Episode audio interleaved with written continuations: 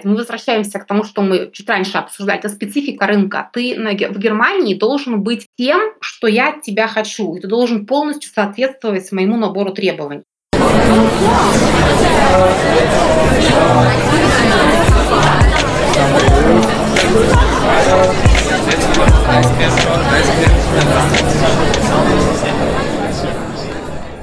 Привет, меня зовут Александр.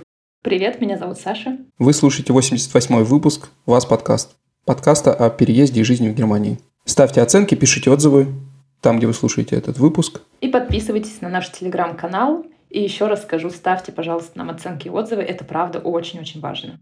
Ну и напомним еще раз про наличие у нас Патреона. Подписывайтесь, становитесь там подписчиками, поддерживайте нас, в том числе и материально, если есть такая возможность. А сегодня мы продолжаем наш формат выпуск с умным гостем. И сегодня в гостях у нас Женя. Жень, можешь рассказать о себе, представиться? Потому что, я думаю, лучше, чем ты, о себе никто не расскажет. Ты прямо начинаешь сразу э, с вопроса для интервью. Расскажите о себе. Я готовилась. Меня зовут Евгения Беба. Я карьерный консультант, коуч и бизнес-тренер, руководитель рекрутингового агентства и карьерной практики My German Job. Мы специализируемся на поиске кандидатов для немецкоязычного рынка и, соответственно, помощи этим самым кандидатам найти работу в Германии, Австрии, Швейцарии, ну, ряде других европейских стран. Сама я живу в Германии уже около девяти лет. До этого я жила в Китае, в Италии, в России. Я везде работала, везде искала работу, поэтому не понаслышке знаю, как найти работу за границей. С одной стороны, как кандидат, с другой стороны, как нанимающий менеджер, потому что я руководила достаточно большим количеством различных команд, соответственно, нанимала людей себе в команду и впоследствии стала рекрутером, нанимала людей в чужие команды, получала фидбэк от нанимающих менеджеров. И сегодня, скажем так, объединяю весь этот опыт для того, чтобы помочь людям, в основном это иностранцы, найти себя и найти работу на новом рынке и построить здесь успешную карьеру. А ты на какой-то одной сфере специализировалась там? Хороший вопрос. У меня очень разносторонняя карьера. Я начала работать в Microsoft в свое время. После этого я перешла в Enel. Enel – это итальянский энергетический концерн. Я занималась там развитием бизнеса и отвечала за проект по оценке инвестиционной привлекательности атомной электростанции. Это достаточно большой проект. Я выступала как бизнес-девелопер или как проджект-менеджер. И после этого ушла в бездев, более такой сейлс и маркетинг ориентированный, в светодиоды. Я работала в Китае и руководила командой, которая выходила на рынки эй пак региона. А после этого уехала в Германию и считала, что я очень быстро найду работу, потому что у меня классное образование, я свободно говорю на пяти языках, у меня большие компании в резюме, и вообще я классная, точно найду работу. Но так не случилось.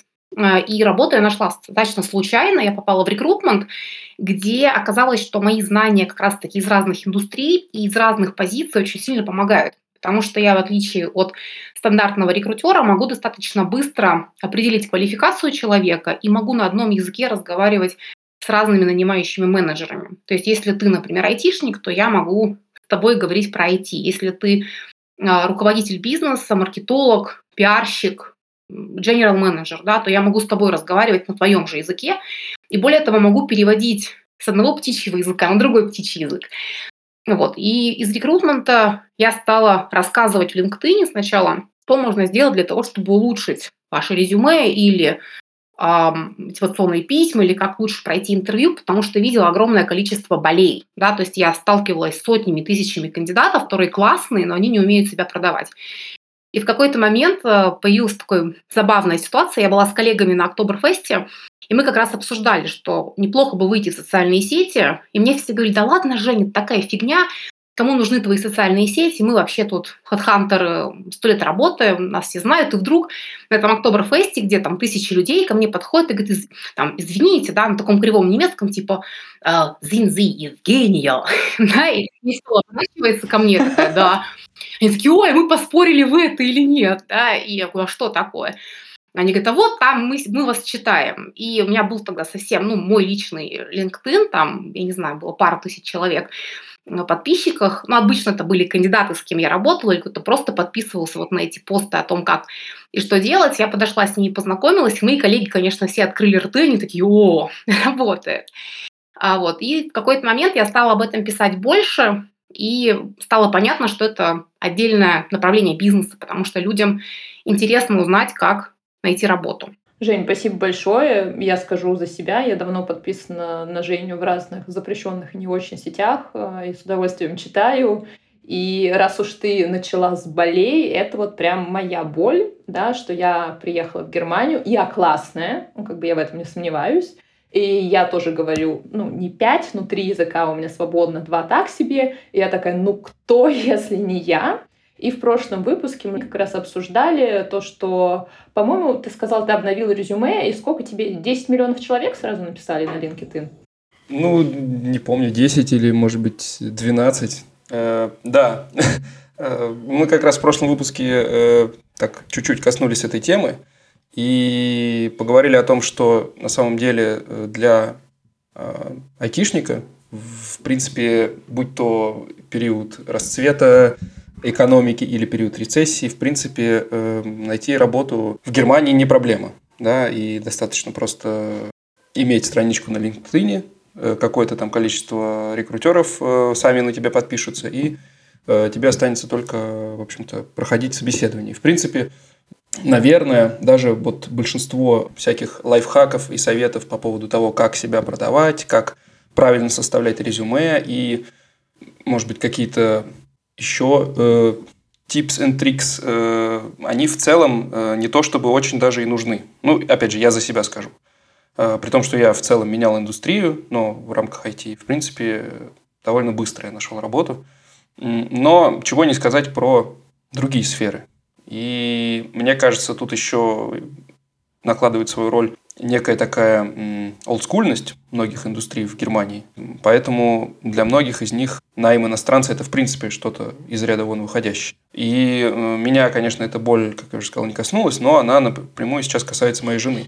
Соня сейчас ищет работу, она архитектор по специальности, с опытом работы. Но э, вот уже на протяжении двух месяцев э, пока э, довольно медленно этот процесс идет, я бы так сказал. И поэтому, конечно, интересно, как в других сферах, вне ай ти и медицины, да, потому что про медицину мы тоже много говорили раньше, как у нас мой соведущий был врач, который здесь тоже довольно давно уже живет и работает, и в медицине тоже есть свои хитрости, но на самом деле там все упирается в большей степени в язык и в желание. Поэтому, кому интересно поиск работы в медицине, оставим ссылки в описании на... на один из предыдущих выпусков на эту тему. А сегодня я бы хотел, чтобы мы сосредоточились больше на не ай ти и не медицине, на всех остальных сферах, которых, оказывается, тоже есть много.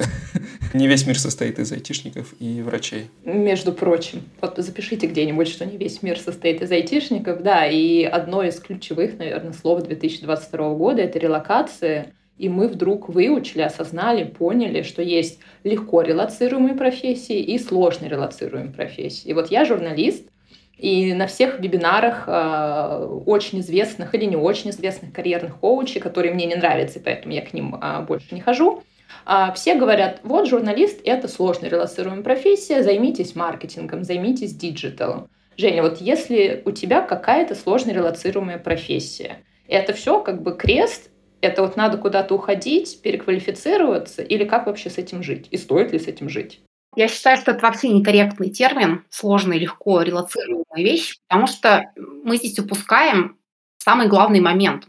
Мы не понимаем, ну мы сейчас, да, как некое общество, которое это обсуждает, что такое поиск работы. И здесь нужно начать с того, что поиск работы – это система. Да? То есть любой поиск работы можно представить как проект в семь шагов, а мы о них можем поговорить чуть позже. И абсолютно не важно, кто вы по профессии, вы должны пройти семь шагов. И первый шаг – это анализ собственного профиля. Я об этом как попка говорю без устали. Анализ собственного профиля, понимание, кто вы, что вы делаете, зачем вы нужны, фундаментально важно. И вот у айтишников и у медиков, то, что сказал Саша, этот э, этап проходит сам собой. То есть, в принципе, айтишники и медики не задумываются. У них ответ очевиден. Да? Есть, с одной стороны, гигантская потребность на рынке, и ее нужно закрыть. И чтобы ее закрыть, нужно как небольшому количеству требований удовлетворять. Ну, в частности, для медика это язык и признанный диплом. Для айтишника это тоже диплом, знание какой-то определенной технологии, язык на каком-то не очень высоком уровне. И все, ты, в принципе, employable. Да? В рекрутменте это называется working employment. То есть ты, в принципе, точно да, working placement, ты точно найдешь работу. Для всех остальных, когда это гуманитарии, когда это маркетологи, экономисты, юристы, вот этот первый вопрос не решен сам по себе, потому что если ты журналист, что ты можешь делать, кто тебя должен нанять? И вот здесь возникает большой вопрос, как раз-таки для иностранцев, потому что у нас есть вопрос языка. И раз ты не говоришь на условно немецком, как на родном, то, естественно, возникает вопрос, можешь ли ты писать, например, для, не знаю, дицайт. Да, соответственно, скорее всего, ответ нет, ну, до тех пор, пока у тебя язык не стал на уровне родного языка. Это требует огромного времени, огромных усилий, и большинство людей сливается на этом моменте. Для этого надо всего лишь родиться в Германии. А, нет, почему? Есть, есть люди, которые могут, да, владеть языком на этом уровне, но это просто усилия очень большие. Это я, например. И, и я владел, то, опять же, нужно написать, по сути дела, несколько статей. То есть ты говоришь, окей, я журналист, я специализируюсь на чем-то, я не знаю, я военный журналист, я журналист лайфстайла, да, я пишу для глянца. Написать mm-hmm. какое-то определенное портфолио, и если твой язык и твой стиль мне, как издателю, нравится, то, в принципе, ты найдешь работу. Другой вопрос, что очень вероятно, что ты как журналист эм, пишешь и думаешь по-другому, просто потому что ты из другой среды, из другой какой-то культуры, из другого менталитета, поэтому э, очень сложно доказать, да, условному Zeit или немецкому Эль, что ты классный журналист, хотя возможно. Именно здесь происходит переориентация, и мы говорим, окей, если я журналист, я могу быть, например, пиарщиком, эс эм эм-щиком, маркетологом, диджиталом, все что угодно. Да? Ты просто подставляешь то, где твоя квалификация еще подходит. Или фронт-энд-разработчиком. И ты начинаешь предлагать себя везде и всюду, как некий э, комплексный подход. Ты говоришь, смотрите, возьмите меня кто-нибудь, я могу все. Вообще я крестиком еще вышиваю. И это фундаментальная ошибка. Потому что айтишник, он же не говорит, знаете, я сисадмин, архитектор, девопс, и, и все вместе, и проджект-менеджер, возьмите меня кто-нибудь. Он приходит и говорит, ребят, я специализируюсь вот на этом, могу сделать вот это, возьмите меня. И его берут. А, а ты, как журналист, приходишь и говоришь, ну вот, смотрите, я же могу быть эс эм эм-щиком, возьмите меня. Да? Угу. Может быть, ты не доказала мне, что ты классный эс эм эм, а ты эс эм эм э, чего? Ты работаешь в Телеграме, ты работаешь в LinkedIn, ты работаешь в Инстаграме. На какую аудиторию?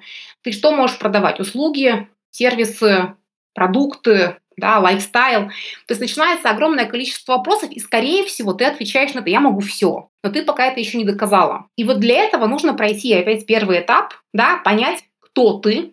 Второй этап – понять, кому ты нужна, для какой компании. И после этого составить свое позиционирование. Позиционирование – ответ на вопрос «зачем козе баян?». Да? Зачем тебя нанимать? Кому? Какая польза? Когда это будет готово, ты уже пишешь резюме, оформляешь профили в социальных сетях, типа LinkedIn или Xing, в зависимости от твоей профессии и таргетируемых компаний. Выстраиваешь правильный нетворк, и, в принципе, процесс поиска у тебя займет там, от трех до шести месяцев. То стандартно для Германии, в том числе для немцев. Вот давай, наверное, пару слов скажем именно про немецкую специфику, потому что, ну, понятно, что... позиционирование себя, рефлексия по поводу того, в какой сфере ты э, можешь пригодиться. Э, это все, оно, мне кажется, общее. Неважно, в какой ты стране ищешь работу, там Россия, Украина, Германия или США. Но здесь, в Германии, есть своя специфика, насколько я понимаю, да, и в том числе она э, за счет...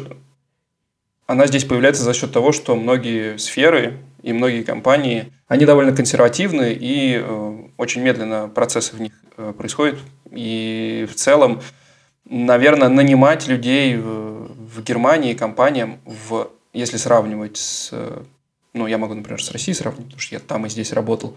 Э, и по моему опыту в Германии нанимать сложнее людей компаниям, потому что очень долгий процесс адаптации э, вот этого Einarbeitung'а. И поэтому, когда компания нанимает человека в Германии, то она хочет быть в нем полностью уверена. А еще стоит напомнить, наверное, про всякие законодательные вещи, то, что здесь по окончании испытательного срока работник имеет больше прав, чем работодатель. И ты попробуй его еще потом уволить, если вдруг ты ошибся в нем. Вот. Может быть, можешь чуть-чуть поподробнее здесь остановиться именно на немецкой специфике?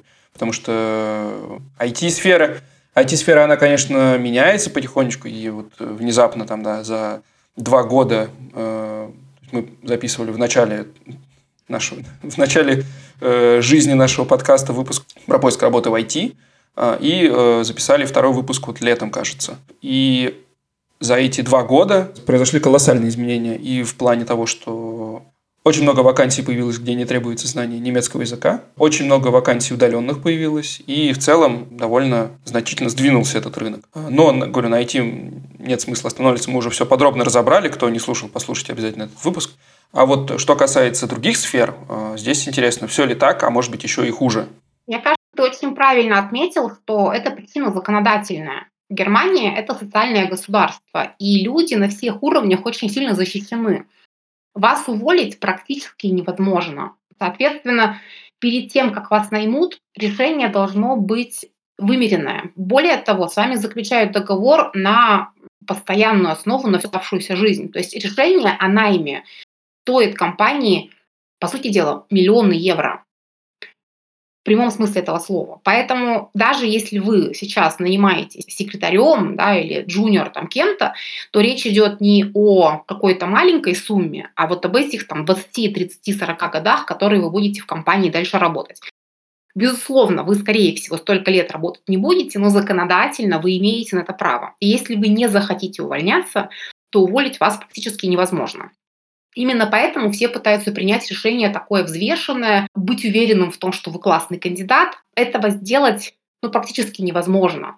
Именно поэтому пытаются найти какие-то, давайте скажем, принципы, да, какие-то показатели, где можно быть уверенным в том, что ты классный. Это что может быть? Высшее образование. Да, это Зойгнисы. Зойгнисы – это вот типа рекомендательных писем, потому что в Германии нет трудовой книжки, но после каждого трудоустройства вам выдают такой документ, в котором написано, что вы действительно работали в компании, в позиции такой-то, выполняли такой-то функционал, дальше дана ваша короткая характеристика. Тут появляется так называемый секретный язык эйч ар, когда, опять же, на уровне законодательном вам не могут дать плохую характеристику, но так как вам хотят все-таки дать какую-то правдивую характеристику, то начинаются все эти превосходные степени, и где-то даже написано все хорошо, и нормальный человек читает, классно, все написано. А потом читает специально обычный человек и говорит, нет, этого мы не берем, он там алкоголик и тунеядец, он не работает. Соответственно, вот это все проверяется, и дальше на уровне интервью проверяется, опять же, какой-то очень короткий, да, промежуток того, что нужно сделать и как это нужно сделать. Типично в Германии будет два-три интервью. За это время тоже очень сложно понять, стоит ли вас брать или не стоит. Соответственно, все вот это вот, да, берем и оцениваем э, для принятия решения. С точки зрения бизнеса мне легче не нанять хорошего кандидата, чем нанять плохого. Соответственно, я принимаю решение, когда я сомневаюсь, лучше я тебя не возьму, чем я рискну, и потом все, я останусь плохим человеком на долгие годы. И с иностранцами это, безусловно, всегда сложнее, потому что, ну, ты иностранец, не очень понятно, как ты адаптируешься, что ты можешь делать. У меня есть какие-то сомнения в твоей квалификации, в языке, да, поэтому мне легче тебя не нанять. Но, опять же, если есть твое позиционирование, если есть четкое понимание, в первую очередь, себя, зачем тебя нанимать, то ты можешь это доказать любому работодателю. И здесь нет какой-то специфики, что вот немцам нужно доказывать по-другому, чем итальянцам или чем американцам. Мы доказываем людям, и это всегда работа с людьми. Если я верю, как человек, что вот ты, Саш, классный специалист, и ты можешь мне помочь в моей проблеме, я тебя найму, вне зависимости от твоего возраста, твоего пола, твоей национальности. Если я не верю, потому что ты меня не убедила, значит, я тебя не найму. И, соответственно, мы вот здесь приходим в состояние такого, давайте скажем, взрослого. И никогда все плохие вокруг меня меня не нанимают, а когда это зависит от меня, я могу повлиять на то, как другие меня воспринимают. И здесь входит в игру то, что называется персональный бренд, да, такое некое ругательное слово или buzzword, как мы выглядим со стороны. И у нас есть целевая аудитория, это конкретные компании, куда мы хотим попасть. Соответственно, мы начинаем, переходим в концепцию «я продукт», да, «я сервис», «я компания самого себя», «я продаю свои услуги на рынке». И я не просто специалист, который, ну, пожалуйста, пожалуйста, возьмите меня на работу, мне вот есть нечего, детей кормить нечем. А я могу вам помочь решить вашу задачу. Какую? Это основной вопрос. И чем более широкий спектр услуг, которые ты можешь выполнять, тем сложнее сосредоточиться и решить эту задачу очень узко. Угу. Женя, у меня такой вопрос. У меня, я говорю про себя, потому что я в этом подкасте гуманитарий, пока без работы. Если я дохожу до собеседования, у меня даже какой-то потом процент получается офферов, просто они мне не нравятся. Я там отклоняла несколько офферов уже. Но как бы по собеседованию я довольно высоко себя оцениваю. Я как бы знаю, как себя продать, я знаю, как преподнести свой опыт. Но, допустим, в России, в Сбербанке, в Яндексе первичное сканирование резюме осуществляет вообще искусственный интеллект, да, он как бы, это даже не эйч ар смотрит. И вот у меня иногда, я не знаю, как это происходит в Германии, честно говоря, но мне иногда кажется, что в этом плане, допустим, гуманитариям сложно продать свой опыт, потому что это я в России могу просто с ноги открыть дверь, сказать «hello», блин. Я работала у Собчак, как бы «it's more than enough». Да, а в Германии я расписываю, типа, самый крупный политический блогер с миллионом просмотров на каждом видео. И вот у меня иногда такие мысли закрадываются, что когда вот... А, потому что основной процент отказов у меня происходит именно на этапе рассылки резюме. И иногда мне кажется, что тоже какая-то, я не знаю, artificial intelligence или еще что-то сканирует, понимает, что это какой-то непонятный опыт, да, там, если я подаюсь в медиа, какие-то или еще куда-то. И на этом все правильно. Большинство компаний действительно используют так называемый ай ти эс, да, это автоматическая система. Они разного уровня бывают. Там до artificial intelligence как до звезд лететь, да, это очень далеко. Но это такой, давай скажем, си эр эм, да, примитивный. То есть там shit in, shit out в чистом виде. Обычно это штука, которая сканирует твое резюме по ключевым словам. Соответственно, у тебя главная задача сделать мэтчинг твоего резюме э, с ключевыми словами и записание вакансии. Потому что система достаточно глупая, и она ищет ровно те ключевые слова, ровно в той форме, э, которые были внесены в описание вакансии. Отсюда, кстати, если ваше э, описание вакансии на немецком, то резюме, скорее всего, нужно делать на немецком. Есть продвинутые ай ти эс-ки, которые могут переводить, но, опять же, вы здесь на откуп отдаете этой системе, может она или не может перевести, да, вы не контролируете процесс.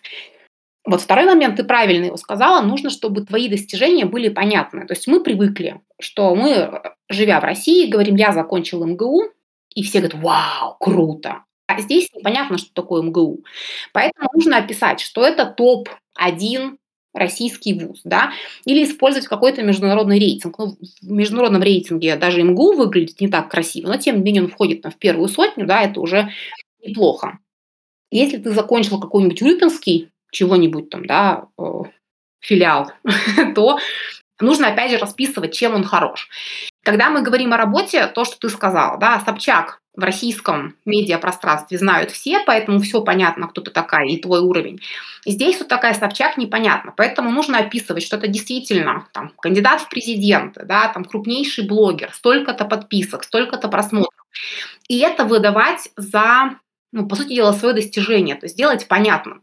Или если ты работал в Сбербанке, то, опять же, что такое Сбербанк? В России всем понятно. Нужно объяснить, что это крупнейший тех-хаб на территории си и и, да, Центральной и Восточной Европы.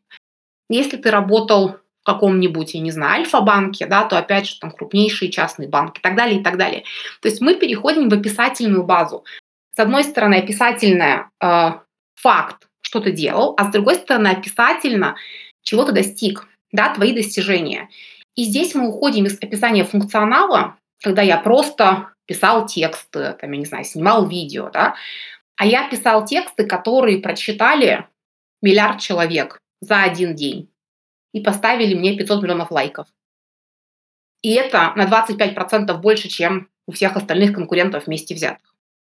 Ну, цифры я, понятно, утрирую, но смысл остается таким. Нет, у меня такие тексты и были, именно так. Ну, тогда, тогда ты попадаешь. Ну, опять, да, мы идем дальше, мы идем в попадание, в мэтчинг между тем, что я хочу как компания, и тем, что ты мне предлагаешь.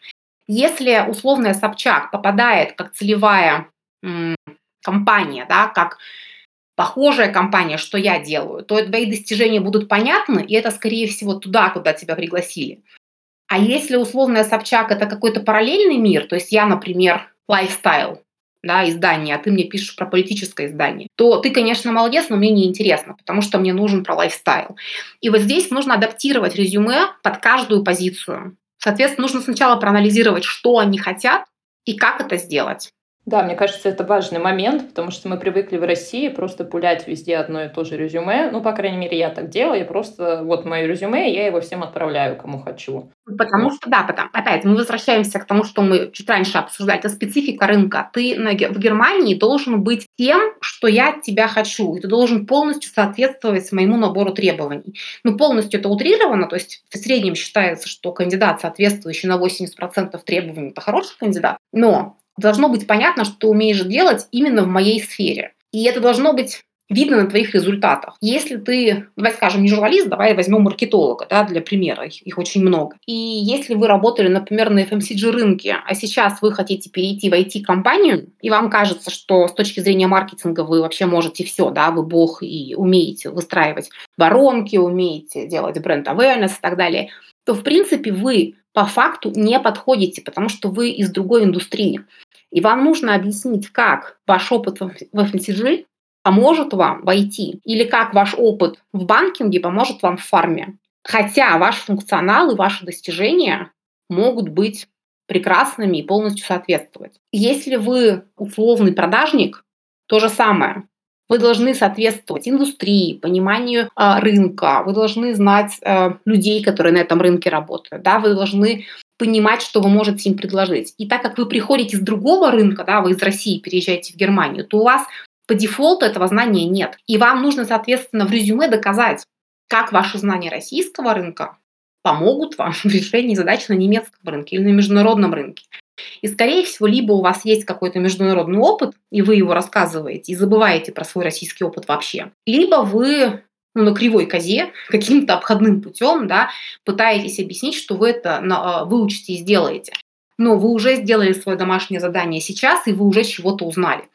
Опять же, те же самые пиарщики какие-нибудь, да, прекрасный пиарщик, работающий на российском рынке, двадцать лет, он там всеми с коммерсантом на короткой ноге и с ведомостями, и вообще все умеет. Здесь ничего не стоит. То есть его задача узнать, какие бизнес-издания есть в Германии, построить уже свой нетворк с какими-то журналистами на немецком рынке и уже с этим идти в немецкие компании и говорить: ребят, я могу. Вот смотрите, я еще здесь не работаю, а уже у меня достижения есть. А большинство людей считают, что они эти достижения и вообще знания получат, когда они в компанию приедут. И этот, опять же, момент, а зачем вас нанимать, теряется. То есть вы не отвечаете изначально на вопрос, какую ценность вы можете мне как компании принести. Соответственно, мы возвращаемся снова в самое начало. Зачем вас нанимать? Да, когда у вас есть ответ на вопрос «зачем», потом вы делаете подбивку уже в резюме э, доказательной базы. Вот мои достижения, вот цифры, вот классные результаты, и, по сути дела, я вам обещаю такие же. Вы, ребята, со мной получите раз, два, три, потому что я уже решил такие же задачи, как у вас, раз, два, три, с результатами лучше, чем у всех остальных на X процентов. Вот логика, как мы это делаем. Да, то есть, получается, я откликаюсь условно на вакансии в сфере эс эм эм, там, пиар, журналистика, и для каждой конкретной вакансии, не говоря уже для каждого конкретного направления, я как бы генерирую новое резюме, которое вот как бы отвечает на конкретное, да, то есть я не создаю универсальное резюме, где я все описываю. Я под каждую вакансию делаю как бы такое. Ты можешь сделать универсальное резюме, я это называю мастер-резюме. То есть у тебя может быть, для того, чтобы облегчить собственную работу, ты сделаешь такое мастер-резюме, где описано вообще все и вся, но потом ты его будешь допиливать лобзиком, да, то есть ты будешь удалять ненужное и будешь добавлять нужные детали. Опять же, чтобы понять, что нужно туда добавить, тебе нужно прочитать сначала описание вакансии и прям построчно найти, есть ли в твоем резюме ответ на этот вопрос, и в идеале заняться нетворком, чтобы ты узнала, что в этих компаниях действительно происходит, потому что иногда описание вакансии очень такое ну, общее, да, и не очень понятно, что они на самом деле ищут. И вот здесь э, понять какой-то инсайт внутри, да, что действительно они ищут, что действительно нужно, какие проекты сейчас идут, чтобы вот на эту информацию дать максимально грамотное решение, да, почему я могу вам помочь. Тут еще, наверное, важно понять, что э, кроме резюме есть еще сопроводительное письмо, да, ну, которое я лично не писал, в принципе, наверное, ну, может быть, пару раз за весь свой опыт поиска работы в Германии, но на других специальностях, насколько понимаю, это важный инструмент тоже. Это обязательный инструмент э, в некоторых вакансиях. Вот вы правильное слово говорите. То есть ведь дело не в том, что его обязательно нужно написать, а в том, что в сопроводительном письме у вас появляется дополнительная возможность подчеркнуть то, что вам не удалось подчеркнуть в резюме. Ответить на дополнительные вопросы. Почему вы? Чем вы лучше, чем все остальные? Почему вы хотите работать в этой компании? Как ваши конкретные достижения будут помогать, опять же, этой самой компании решить те или иные вопросы? И сопроводительные письма в большинстве случаев никто не читает. По статистике шестьдесят процентов рекрутеров не читают сопроводительные письма. Знаете почему? Потому что большинство людей пишут всякую ахинею. Они пишут с большим интересом: я прочитал описание вашей вакансии, и поэтому я с удовольствием шлю свое резюме вам, пожалуйста, посмотрите, как я вам подхожу. То есть вот такую воду никто читать не будет. Как только вы напишете что-то адекватное, так сразу это будет читаться, и сразу это будет вам приносить дополнительные очки. Ну, а тут встает вопрос, если шестьдесят процентов не читают, то есть ли смысл тратить время на это? Или лучше э, потратить время на то, чтобы откликнуться на большее количество вакансий? Вообще, как ты считаешь, в Германии количество переходит в качество? Или надо все-таки уделять внимание каждой конкретной вакансии? Лучше меньше, но лучше. Опять же, если ты просто занимаешься рассылкой своих резюме, ты э, пуляешь э, из пушки по воробьям, ты не понимаешь, что происходит. И в большинстве случаев тебе откажут. У меня клиенты, кто доработал со мной, они приходят абсолютно там, демотивированные, говорят, я разослал триста резюме, и у меня ни одного приглашения на интервью. Вот я там вообще ничтожество, никому не нужен. А потом ты начинаешь анализировать, что он делал, как он делал. Мы переписываем его резюме под конкретную вакансию, тратим на это, может быть, два дня, и его сразу приглашают от первого же резюме, да, вот, на ту вакансию, куда он хочет. У меня были клиенты, которые отправили одно, да, резюме. Были клиенты, которые не отправляли ни одного резюме, просто сделав LinkedIn профиль правильный, грамотный. Были люди, которые отправили, может быть, там десяток резюме, да, и получали несколько приглашений на интервью для того, чтобы у них тоже была возможность выбора между офферами. И это как раз-таки таргетирование. То есть вы, как правило, если вы просто рассылаете веером вот эти резюме, у вас несколько ошибок. Во-первых, вы не понимаете, куда вы шлете, потому что вы шлете везде и всюду, да, где написано sales manager, и вы сразу там всем одинаково отдаете. И считаете, что продавать селедку и сервер – это примерно одно и то же. Хотя не так. Второе, вы не таргетируете свое резюме. И таргетировать резюме – это достаточно такая нудная работа. Большинство людей не любят ей заниматься, я в том числе, потому что ну, нужно прям выпилить лобзиком. Да? И можно физически за день сделать один, максимум два документа. Больше вы физически не сможете, потому что мозг закипает. И третье – это подстройка. То есть вы должны реально оценить, а вы хотите там работать, а вы можете, и найти ответ. Почему я, почему сюда? Здесь давайте немножко отвлечемся от поиска. Я приведу пример наоборот, да, чтобы немножко, может быть, легче было с этим работать. Вот вы меня позвали на подкаст. Вы же меня позвали не потому, что я классная, не потому, что я молодец, не потому, что у меня есть хорошие дети, две собаки, я занимаюсь дайвингом. Вы меня позвали, потому что я специалист по поиску работы. И вы хотите получить ответ, да, на какие-то конкретные вопросы. Если бы я сейчас везде рассказывала, ребята, а в дайвинге вот так, а в скалолазании вот так, а на мотоциклах вот так, очень вряд ли, что вы бы меня позвали. Потому что ваша задача вашего подкаста – поговорить не о дайвинге, да, не о скалолазании, а о какой-то насущной проблеме, да, в частности, о поиске работы. И тогда, скорее всего, меня бы позвали, например, не знаю, дайверы, если бы я действительно имела какую-то возможность там, им что-то умное рассказать. Но если бы я рассказывала обо всем, чем я занимаюсь, двадцать четыре на семь, да, вот у меня дети, вот у меня дайвинг, вот у меня скалолазание, вот у меня мотоцикл, а еще я вышиваю крестиком, то меня бы не позвал никто, потому что я всеядный, и, соответственно, я ничего глубоко не знаю. Поэтому нужно таргетироваться под свою целевую аудиторию. А вот еще вопрос такой про таргетирование. Мы, когда говорим о поиске работы в ай ти, мы всегда, в первую очередь, э, делаем упор на то, что софт-скиллы в Германии ценятся важнее, чем хард-скиллы. Поэтому ты можешь быть недостаточно хорош в какой-то технологии, можешь, например, никогда не использовать какой-то язык в работе, но при этом, например, знать десяток других языков и технологий и быть хорошим командным э, игроком. И такого человека мы берем на работу. А в других сферах, э, если мы говорим о таргетировании э, своего опыта под какую-то конкретную работу и под конкретную вакансию. Здесь, я так понимаю, скорее речь идет о так называемых хардскиллах, да, а не о том, какой ты хороший человек.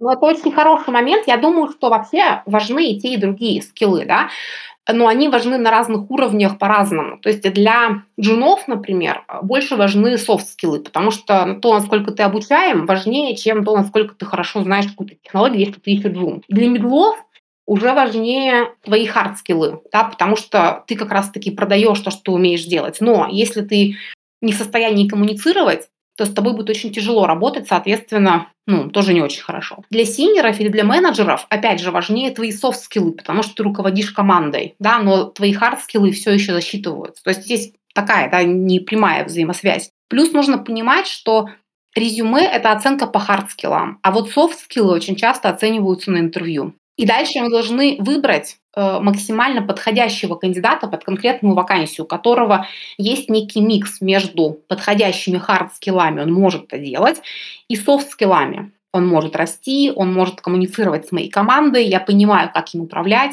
он сможет сотрудничать с моим менеджером, который может быть специфичный человек, он сможет адаптироваться в мою культуру, потому что он может быть прекрасным специалистом, но козлом. И все, он всю команду потянет вниз.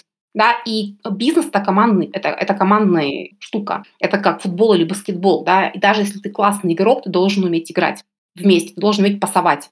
Если ты не умеешь пасовать, и ты постоянно хочешь играть соло, твоя команда в долгосрочной перспективе проиграет. Поэтому э, дело не в том, что это Германия, да? Дело в том, что это ну, потребности бизнеса.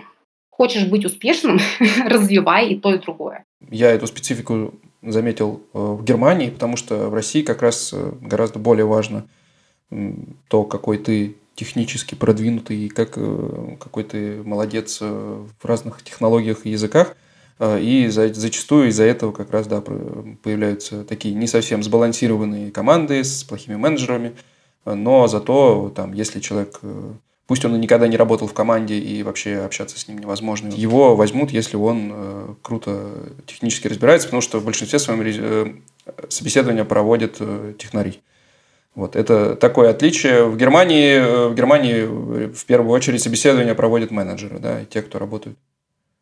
Я согласна здесь с Сашей, потому что вот, ну, это прям вот мой личный опыт. У меня последнее место работы в России было у Собчак, потом я работала в Германии уже в эс эм эм пи ар, в компании, которая занимается Building Solutions, и я узнала, что, оказывается, бывает позитивный фидбэк на работе. Ну, то есть, как я привыкла в России, что хорошо работать, за это мне платят деньги, мне никто не должен говорить: о, ты работаешь хорошо. Ну, то есть, я должна работать хорошо, лучше всех. А если я делаю что-то плохо, я получаю, ну, скажем так, нагоняй. А в Германии я обнаружила, что если я работаю хорошо, ко мне могут подойти и сказать: ты работаешь хорошо, ты сделала этот проект хорошо. И это был просто дивный новый мир для меня. Да, маленький вопрос от слушателя про дипломы. Да, вот у меня в дипломе написано регионовед. Нет такой работы с названием регионовед. И в России очень многие люди работают не по той специальности, которая написана в дипломе. В Германии это возможно, и принесет ли это какие-то трудности, если ты работаешь не по специальности? Большинство людей работают не по специальности, особенно если твоя специальность философ, регионовед, политолог и прочее. Вопрос в необходимости твоей специальности для твоей работы. То есть, если ты врач, тебе нужен диплом врача. Если ты парикмахер, тебе нужен диплом парикмахера. Да, это регламентируемая профессия. Если ты айтишник, как правило, тебе нужен какой-то айтишный математический диплом, да, чтобы ты мог доказать, что ты понимаешь, что ты делаешь. Если ты маркетолог, если ты продажник, если ты эс эм эм-щик, то вообще абсолютно все равно, какой у тебя диплом. По сути дела, это просто подтверждение, что да, у тебя есть высшее образование. Очень часто, кстати, в опис... где это можно посмотреть? В описании вакансии написано: требуется диплом там, такой-то, такой-то, oder vergleichbare Qualifikationen. Да, эта волшебная формулировка означает, что что-то подходящее. То есть, понятно, ну, например, я работала в рекрутменте, у меня, кстати, тоже диплом регионоведа, и потом международная безопасность. А, да, никакого отношения к рекрутменту я, естественно, не имею, но э, я потом делала дополнительную сертификацию немецкую уже для того, чтобы узнать, ну, для меня было важно, как работает немецкое право. То есть у меня есть дополнительная квалификация, это называется эйч ар Certified Business Manager, да, где вот я узнала конкретно про немецкое право, про там, Arbeitsrecht, да, вот эти все вещи. Мне это было нужно. Но я и без этой сертификации могу работать, потому что эйч ар, рекрутер, пиарщик, маркетолог, ну, тут не нужно специальное высшее образование, тут нужен скорее опыт и здравый смысл. Спасибо. И маленький вопрос еще про зарплату.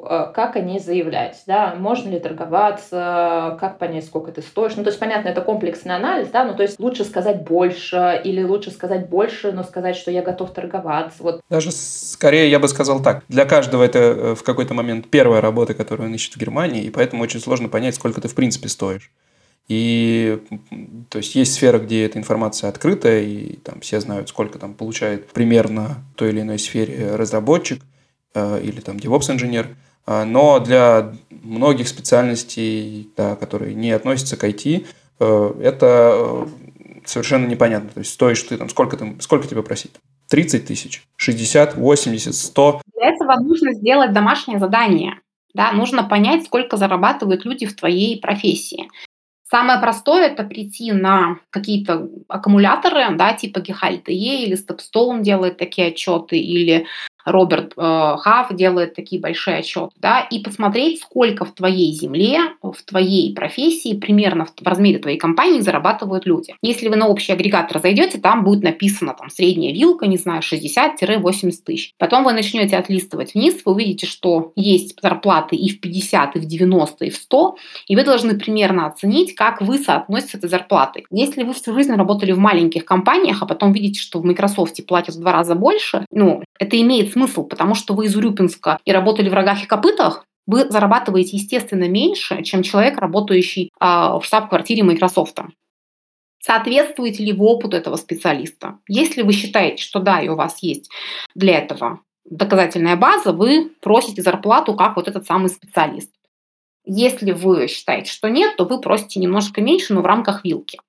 Вторая а, задача – понять, какая у вас задача? Если ваша задача попасть на любую работу, потому что вы хотите получить опыт, то, ну, по сути дела, зарплатой можно пренебречь. Да, и здесь мы уходим в теорию переговоров. Есть такое понятие бэтна, это Best Alternative Negotiating Agreement, то есть э, то вы получите, если вы не выиграете в этих переговорах, да, устроит ли ваш результат вас самих. Соответственно, если ваша задача любой ценой попасть на работу, даже если вам предложили чуть меньше рынка, да, или чуть меньше, чем вы планировали, то, ну, соглашайтесь, потому что вы получите опыт, вы продадите его дороже. И если вы сейчас уже работаете в компании, вас все устраивает, и вы хотите роста карьерного по зарплате и так далее, и так далее, то у вас должна быть конкретная цифра, сколько вам надо. Опять же, не абстрактно, я хочу сорок процентов роста, да, а я хочу сто двадцать тысяч, потому что сейчас у меня есть, там, не знаю, девяносто, да, и делал следующий шаг, ради там пять тысяч разницы на самом деле нет никакого смысла. Соответственно, да, поняв вашу цель, вы выбираете стратегию. И дальше вы, в зависимости от вашей стратегии, в зависимости от вашей цели, называете вилку и говорите, да, что я сделал свое домашнее задание. Я знаю, что специалисты моего уровня в этой земле, в компании такого типа получают, ну, в нашем примере, от шестидесяти до восьмидесяти тысяч. Я уверена, что компания платит по рынку, и мы с вами договоримся. Когда мы поймем, насколько я соответствую вашим требованиям и насколько вообще эти требования соответствуют описанию вакансий. И таким образом вы, с одной стороны, переносите переговоры на более поздний этап, когда уже есть оффер. Соответственно, вы уже заинтересовали своего работодателя. А с другой стороны, вы оставляете такую дверцу. То есть вам могут предложить и шестьдесят, и восемьдесят, и девяносто, да, но вы будете уже разговаривать на уровне квалификации. И тут нужно понимать, компании не собираются на вас экономить. То есть если я как компания могу платить сто тысяч, и я считаю, что вы синьор достаточно, я вам буду платить сто тысяч. Если я могу вам платить, там, я не знаю, семьдесят, а вы хотите сто, ну, никак, извините, я никак не могу вам дать сто, у меня бюджет, вот у меня он есть, да, и у меня больше нету. То есть здесь нет какого-то там доброй или злой воли условного эйч ар или менеджера сделать вам хорошо или плохо. Есть бизнес-процесс, и вы должны попадать в определенный pay level. Плюс в Германии есть такое понятие, как тариф. Огромное количество компаний в этом тарифе работает, и вы можете посмотреть это в открытом доступе, свою тарифную сетку, где вы окажетесь в соответствии со своим опытом, сколько вы будете получать. И здесь вас вообще никто никогда не собирается обманывать. Более того, компаниям даже выгоднее вам платить чуть-чуть больше, чем вы хотели, потому что вы так будете довольны и точно не уйдете, если вам там предложат на пару тысяч больше в другой компании. Жень, спасибо большое. Вместо заключения какое-нибудь, не знаю, короткое, мотивирующее или не очень мотивирующее напутствие. Я ищу работу в Германии, но я гуманитарий. Что мне делать с этим? Гуманитарий – это не приговор, это не диагноз. Да? Гуманитарий – это просто определение вашего склада ума и вашего образования. Вы можете найти работу в Германии, в любой другой стране, если вы понимаете, какие задачи вы решаете и зачем вы нужны компаниям. Поэтому сначала проанализируйте, что вы умеете делать, проанализируйте рынок, найдите соответствие, разработайте свое позиционирование и начинайте работу. Вас ждет тяжелый достаточно процесс, как у любых, люб, в любых других процессах, да, но его нужно пройти. Но если вы понимаете, что вы делаете, а не просто абстрактно рассылаете веером свои резюме, то у вас, безусловно, будет работа, потому что на рынке огромный дефицит кадров, огромный дефицит квалифицированных кадров, Соответственно, вам нужно понять, где вы будете полезны. Это единственный вопрос, который вас должен заботить. Как только вы это поймете, я вам обещаю, у вас будет работа, которая будет вас удовлетворять и которая будет оплачиваться так, как вы хотите. Спасибо большое. Было интересно. Да, спасибо, Жень. Интересно было подойти, знаешь, с научной точки зрения к этому процессу поиска работы, потому что для меня это всегда было как раз вот такое вот веерное рассылание. Да, для меня то же самое. Ну, потому что, потому что мы привыкли так, да, то есть мы, как, опять, ты айтишник, тебе просто, потому что ты пишешь то, что ты умеешь, и оно сразу попадает в цель. Да, если Саша работала у Собчак, опять же, одно волшебное кодовое слово открывает тебе все двери. Кстати, если Саша сейчас попадет на работу куда-нибудь в Bild, да, например, то произойдет такой же мэджик, потому что будет новое кодовое слово. На новом рынке, по сути дела, мы с вами занимаемся выводом нового продукта на новый рынок. Вот если бы вы вводили условную Кока-Колу, да, на новый рынок, вам нужно было бы понять, пьют ли здесь люди вообще сладкий газированный напиток. Про Bild я, конечно, не уверен, насколько это хорошее ключевое слово, да, было бы. Ну, это э, отдельная история. Bild писал про меня статью в свое время, поэтому не будем поминать в суе. Я уже была на обложке Бильда, больше не хочу. В общем, это правда, много крутых инсайтов. Жень, спасибо большое, мне было полезно и интересно. Ну что ж, выпуск, надеюсь, был полезный многим, потому что тема очень важная. Сейчас активный поток переезжающих в Германию, и, как обычно, кроме айтишников, перед которыми открыты все двери, с ними часто переезжают также их партнеры, партнеры и партнерки. И для них этот переезд в целом может быть очень сложным. Про это у нас тоже было несколько выпусков. Обязательно послушайте, если не слушали. В том числе и про то, какие страдания могут, может вызывать, в принципе, иммиграция. Но и в дальнейшем поиск работы, к которому в Германии может специальность этих людей, близких вам, которые переезжают вместе с вами, не быть так хорошо приспособлено. И мне кажется, для них в первую очередь этот выпуск будет полезным. Если у вас остались какие-то вопросы, если, или если есть уточнения, пишите. Все контакты и ссылочки на Женю будут также в описании выпуска. Да, мы, как всегда, стараемся делать полезный контент для вас, для себя, потому что мы тоже очень любим наши подкасты и тоже черпаем в них много нового и интересного. Поэтому ставьте нам лайки, пишите отзывы. Если для вас был подкаст так же полезен и интересен, как для нас, мы будем рады. Да, подписывайтесь на нас везде, где вы можете это сделать. Где не можете, тоже подписывайтесь. Везде подписывайтесь. И услышимся в следующий раз. Всем пока. Пока, спасибо. Пока.